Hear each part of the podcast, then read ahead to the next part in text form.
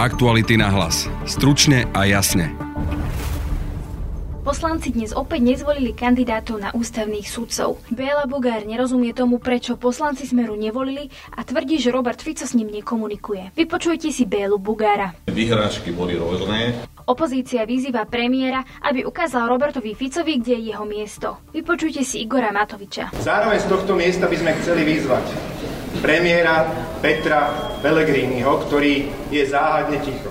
Aká nálada panovala pri hlasovaní? Budete počuť viacero poslancov zo Smeru SD, vrátane Roberta Fica.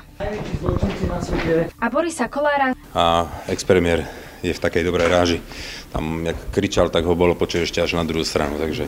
Počúvate podcast Aktuality na hlas. Moje meno je Denisa Hopková.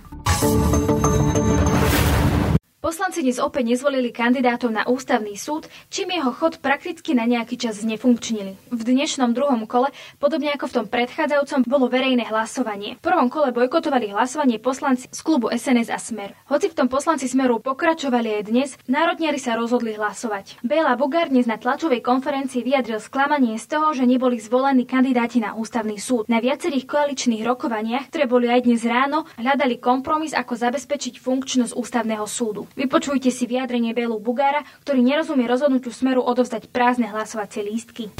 Aj sme sa dohodli na šiestich menách, dokonca musím povedať, že veľmi rýchlo tie mená sa dostali von, aby si nich písali. A, a vzhľadom k tomu, že koaličný partner SD avizoval, že vo vnútri v klube má nejaký problém, čo potvrdil aj pán poslanec Tomáš v slovenskom rozhlase, tak sme posunuli hlasovanie na 5 hodinu. No bohužiaľ, po hlasovaní, ako ste mohli zistiť, Smer SD poslanci Smeru fakticky zablokovali voľbu. My sme volili len tých šiestich, tak ako sme sa dohodli, takisto aj kolegovia zo Slovenskej národnej strany plus minus volili tých šiestich ľudí.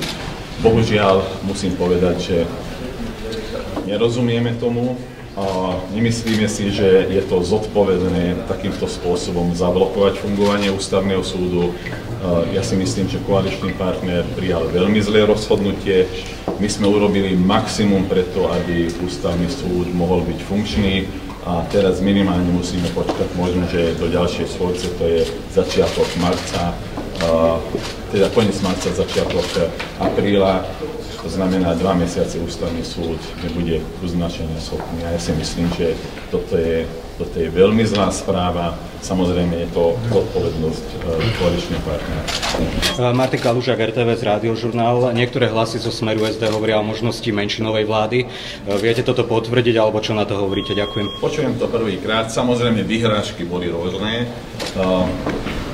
Uh, Dozrel som v politike, aby som nerobil na základe vyhrážok, ale na základe konkrétnych skutkov. Nech sa páči. Vyhrážky zo strany Smeru? Vyhrážky zo strany Smeru? Počul som rôzne, dá sa povedať, narážky, že potom bude e, menšinová vláda, potom budú predčasné voľby. Nech sa páči, to nie je naše rozhodnutie. Dobrý deň, budem z televízie teatry. Taká osobná otázka, vy to naozaj nepovažujete za akýsi podraz zo strany Smeru? Naozaj keď sa na to pozrieme úplne laicky, možno ako to vnímajú ľudia, ako sa vy cítite v tej pozícii? Nie je to podraz, podraz na nás. To znamená, nemôžem povedať, že podraz je nás, lebo avizovali, že majú vo vnútri klubu problém. Je to podraz minimálne, čo sa týka zabezpečenia funkčnosti ústavného súdu. To je z toho hľadiska podraz. Lebo mali sme dnes krásnu možnosť, ako minimálne navoliť šiestich, aby pán prezident mohol minimálne troch vybrať. Len, len to sa nenastalo. Uh, pán... Vy ste povedali, že spolu nekomunikujete s Robertom Ficom, on nebol ani na tých rokovaniach vôbec? Nie. A prečo neprišiel? Pýtali ste sa? Pre, prepáčte, ja nevidím do jeho hlavy. Mal prísť uh, včera o druhej, neprišiel. Mal prísť dnes ráno, neprišiel.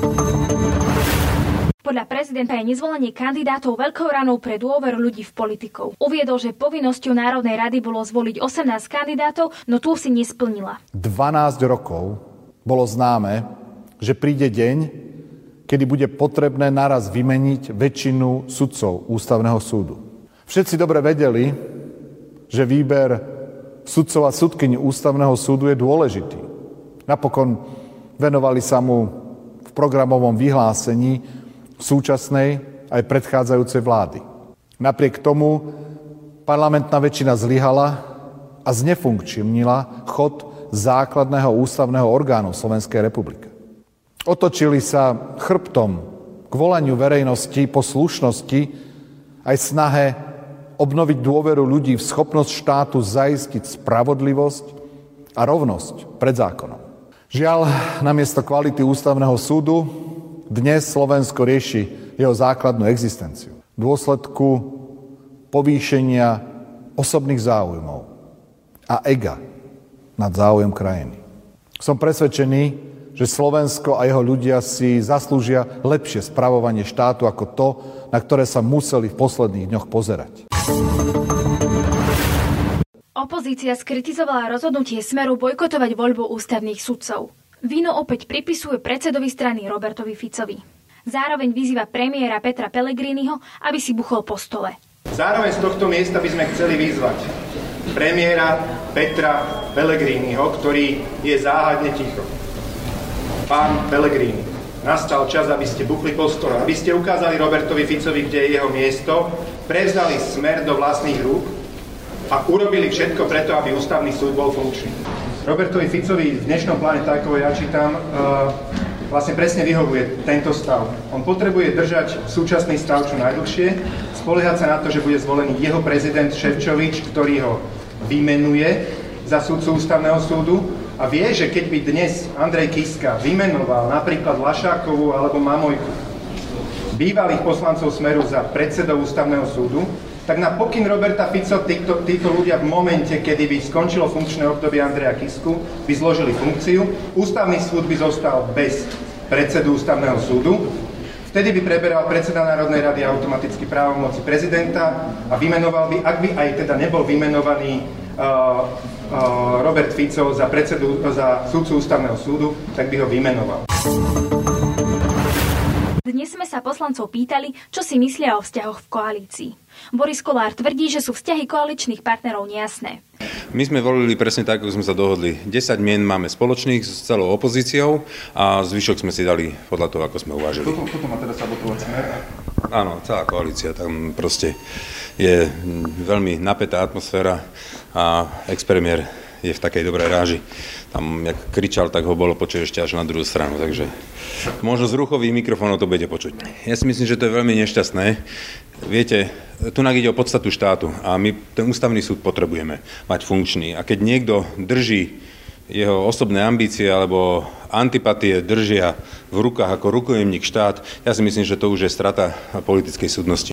Novinári sa pokúšali zistiť aj stanovisko predsedu Smeru. Robert Fico?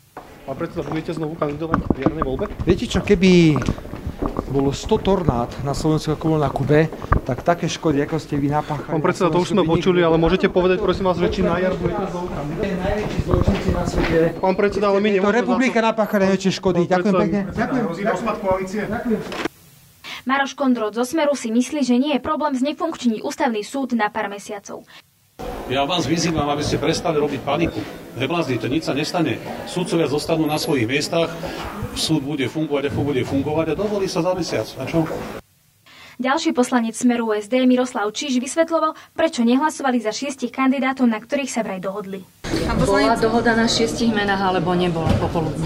No, diskutovalo sa o tom. Jeden, to bol jeden z variantov názorov, ktoré odzneli v klube.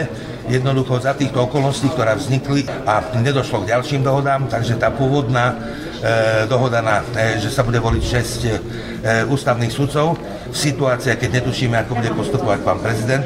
Nepochybne bolo sa treba dohodnúť, že ktoré návrhy, ktorých stran, ako to bude fungovať. Takže keďže sa neukázal zmysluplný záver, ktorý by získal u nás väčšinovú podporu, tak sme postupovali týmto No, dalo by sa to brať ako... voľby, vzhľadom na veľmi závažnú funkciu, ktorá tam je. Možno samozrejme očakávať, že, že to bude politicky turbulentný priestor a že teda jednoducho treba počítať s tým, že tá voľba nebude jednoduchá. Pán poslanec, vraj to bolo turbulentné dnes aj na klube Smeru. Ale turbulentné však sú to vážne veci, e, e, pani redaktorka. Veď e, máme, ak dovolíte, 49, už 48, 47 členov a nepochybne tie názory v tejto situácii e, sú, sú diferencované, čiže treba sa zjednocovať. To je z dnešného podcastu všetko. Počúvajte nás aj v našich podcastových aplikáciách. Na dnešnom podcaste sa podielala Petra Mikulajčíková a Ladislav Bariak. Počúvajte nás aj opäť zajtra. Zdraví vás, Denisa Hopková. Aktuality na hlas. Stručne a jasne.